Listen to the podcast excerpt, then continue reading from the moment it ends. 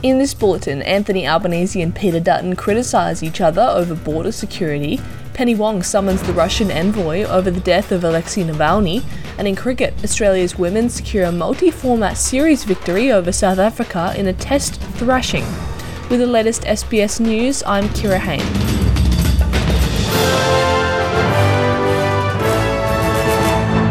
Prime Minister Anthony Albanese and opposition leader Peter Dutton have traded blows over Australia's border security after the arrival of a boat carrying a group of asylum seekers landed north of Broome. Mr Albanese has accused the opposition leader of undermining Australia's border safety after the group, reportedly from Pakistan and Bangladesh via Indonesia, were found near a remote indigenous community on Friday morning.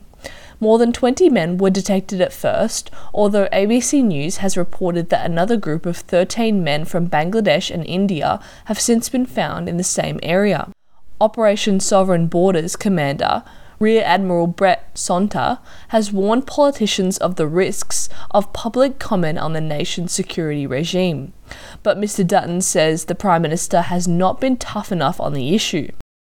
Well, there's just no question about the fact that uh, Operation Sovereign Borders is not supported by the Albanese government. I ran Operation Sovereign Borders. I know exactly how these people smugglers work. Uh, they will react to a weak Prime Minister and to a weak Minister, and if they see vulnerabilities, they will exploit them. Mr Albanese says he does not want to politicise national security. We don't talk about the detail of operational matters, but I'm very comfortable uh, that uh, the Operation Sovereign Borders has been put in place it's the same system that operated before, and uh, we will uh, make announcements about uh, what has occurred there through uh, Operation Sovereign Borders uh, I- imminently uh, when that occurs. Foreign Minister Penny Wong has instructed her department to summon Russia's Australian envoy to relay serious concerns over the death of Alexei Navalny. Prime Minister Anthony Albanese and opposition leader Peter Dutton were among leaders holding Russian President Vladimir Putin responsible after Russia's prison service reported his most formidable domestic opponent had died in a remote penal colony. Russian authorities claim Mr. Navalny, who was serving a 19 year sentence on extremism charges he said were false and politically motivated, fell unconscious and died after a walk at the Polar Wolf Arctic prison. World leaders have paid tribute to Mr. Navalny and held Mr. Putin responsible, with US President Joe Biden and the leaders of France and Germany saying the reported death shows the importance of providing more aid to Ukraine. Senator Wong says the Albanese government is considering its next steps. Uh, we have already uh, uh, issued a, a, great many sanctions against the Russian regime. Uh, we obviously, I obviously don't speculate on uh, what further action the government might take uh, in, on that front. Ex tropical cyclone Lincoln has continued to deliver strong winds and heavy rain to already flood affected areas in northern Australia.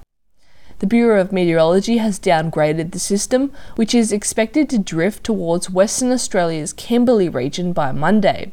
Forecasters say it does have the potential to redevelop into a tropical cyclone later next week.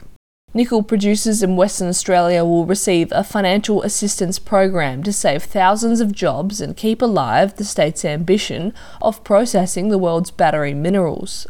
WA Premier Roger Cook has announced an 18 month rebate on royalty payments to help producers to ride out the slump in prices for the metal.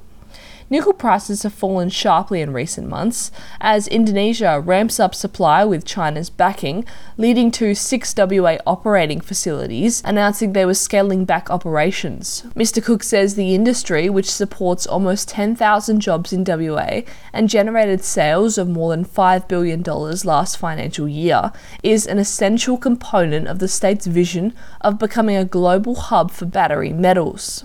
And in cricket, the Australian women have secured victory in their multi format series against South Africa in a one sided test at the WACA ground.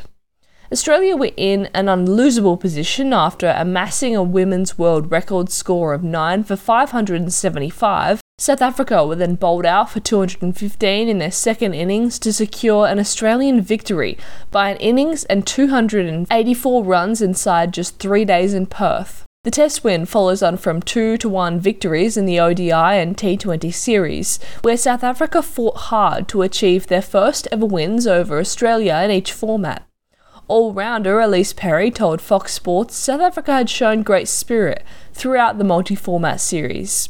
Um, and have been a wonderful competitions. So it's probably um, no surprise that they came out and played the way they did. But yeah, ultimately, really satisfying for us to wrap it up today. And um, you know, just so many awesome performances across the test. But um, yeah, a really good day in the field for us in the end. I'm Kira Hain. This is SBS News.